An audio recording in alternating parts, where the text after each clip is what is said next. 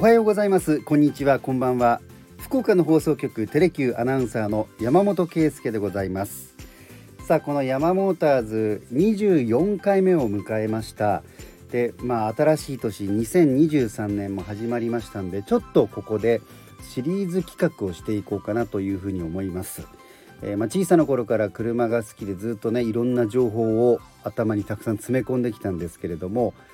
このヤマモーターズで改めて例えば各自動車メーカーの歴史それからそれぞれのメーカーが世の中に大きなインパクトを与えた1台そういったちょっと歴史をねメーカーごとに見ていきたいなというふうに思います。日本の自動車メーカーを50音順に並べてみますと一番最初に来たのはスズキでした。あ行家業はないんですね。というわけでその作業代表の鈴木のお話をしていきましょう。暑い時は「テレキューラジオ」寒い時も「テレキューラジオ」家でも外でもどこでも聞ける。ちょうどいいぬくもり「テレキューラジオ」静岡県に本社を置く鈴木ですがその前身となる企業も静岡県で生まれました1909年明治42年に鈴木式食器製作所という会社がスタートをしたんです。他にも自動車メーカーの前身が食器の会社だというところがあるんですけれどもこの鈴木も食器織機ですね、えー、糸から織物を作るための機械えー、それを制作する会社を前身としております。ただ1945年昭和20年の9月、まあ、戦争によって大きな被害を受けたために本社工場を閉鎖します。そして1947年昭和22年本社を現在の場所静岡県浜松市に移転して新たなスタートを切ったということなんですね。その鈴木はまず二輪車を世に送り出します。1952年昭和27年に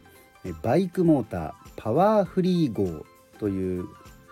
二輪車を発売します。36cc の小さなエンジンであの自転車にこうモーター部分を付け加えたような車二輪車ですね。でこういったモデルが非常に人気を博して次第に大きくなっていきます、えー、1954年には鈴木自動車工業株式会社に社名が変わりそして1955年昭和30年の10月四輪の軽乗用車スズライトを発売します。エンジンの大きさは 360cc、えー、日本の軽自動車の、まあ、先弁をつけた1台ということになります。以前のヤマモーターズで軽自動車の話をしました。その時にスバル360が、まあ、あの軽自動車の歴史の中で非常にこう最初の頃にね大ヒットしたというお話をしましたけれどもそのスズライトはそれよりも早く、えー、発売された1台ということになるんですね。今回スズキの公式ホームページでメーカーの歴史とか、えー、生み出してきた車については調べているんですけれどもその中で一つ驚いたことがあります。1958年昭和33年の出来事、え10月に、え赤い S マークを制定してるんですねあの鈴木の車思い浮かべていただいたらわかると思うんですがちょっとカクカクした、えー、S のマークが使われてますがそれがもう65年前に、えー、スタートしてるんですね。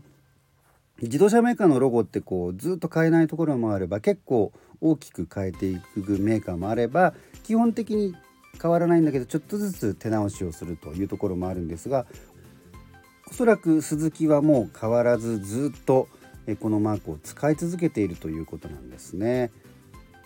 さあそして、えー、1962年には二輪車のお話なんですけれどもイギリスのマント TT レースという、えー、歴史の長い1907年にスタートした二輪車のレースがあるんですがここで 50cc 部門で鈴木のバイクが優勝したということなんですね。さあそしてその後さまざまな軽自動車を中心に世に送り出していくわけなんですけれども1970年には昭和45年軽の四輪駆動車ジムニーを発売します今も大人気の1台ですけれどもね、えー、その初代モデルは1970年デビューということなんです。えー、この時はあのオープンモデルでなおかつあのフロントのスクリーンのところもパタンと倒れるようなもうオープンすぎるオープンモデルもあったんですよね。そして1971年昭和46年、えー、新型のフロンテクーペが発売されました。これがかっこいいんです、えー、クーペスタイル、まあ、低いねえデザインなんですけれどもイタリアのジウジアーロが手掛けたデザインだそうです、えー、フロントが前の方がライトが四角くてその周りそしてグリル部分がこう真っ黒なんですね。でそこからこう低く伸びていくんですがあのかっこよさとともに、まあ、軽自動車のこうコンパクトなサイズによるものなのかこう可愛らしさもちょっとあるというそういう1台なんですね。非常にあの人気だしその後も、えー、発売が販売が終わった後もね、えー、非常に熱烈なファンがいるという車でございます。さあそんな中1979年昭和54年大きなえー、歴史に名を刻む一台が発売されました。それが鈴木のアルトです。当時のキャッチコピーはアルト47万円。驚きの低価格で送り出された1台ということなんですね。当時あの物品税という税金があって、えー、乗用車登録であると15%課せられていたんですけれどもこれが商用車お仕事用の車として登録することによって非課税となってまあ、乗用車とは比べ物にならないぐらい安く手に入れることができたんですね。その分ちょっと後ろがあの座る部分が狭くなったりっていうのはあるんですが商用車扱いということになってそれで、まあ、とにかく大ヒットしました。で当時はあの、えー、軽自動車よりは上の、まあ、1000cc ぐらいのですね小型車、まあ、普通の乗用車の小さいモデルこれがだいぶ増えてきてちょっとこう軽自動車の存在感がやや薄れていたそうなんですけれども、えー、このアルトがそこで一気に巻き返すということなんですね。でこのアルトの大ヒットで鈴木はどんどん発展をしていきます。さまざまな種類の軽自動車を出したりあるいは1リッターモデルのカルタス懐かしいですねこういった車も出したりということになります。さらにはスポーツモデルのアルトワークスえ、それから SUV の乗用車エスクードこういったものも増えてきますね。さらには K のオープンモデルカプチーノもありましたね。こういったモデルも出します。でその1970年代のアルトに続く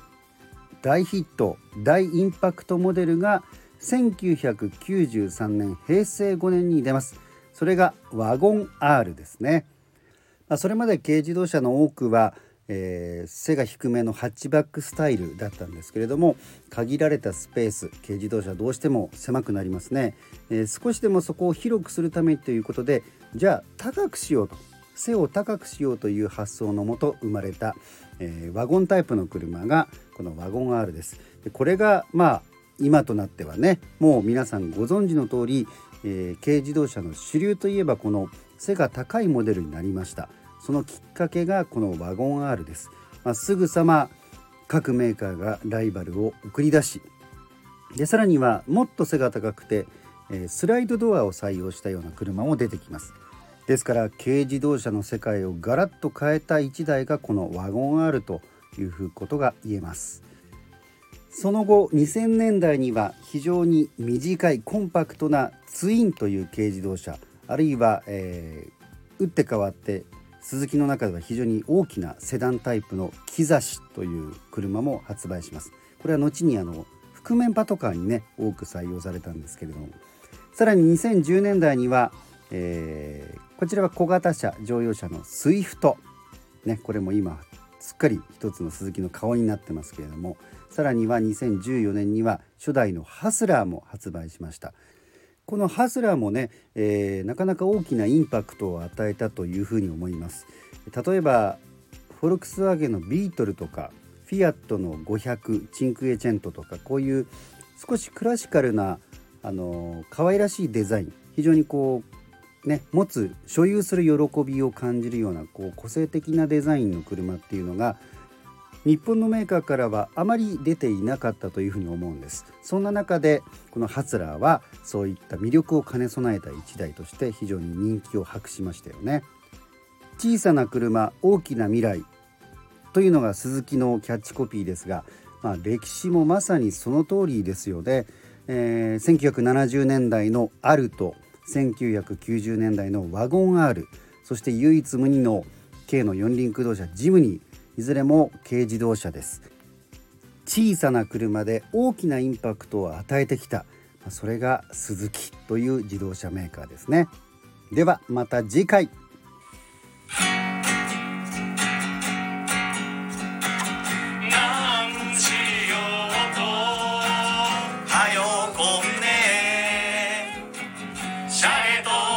사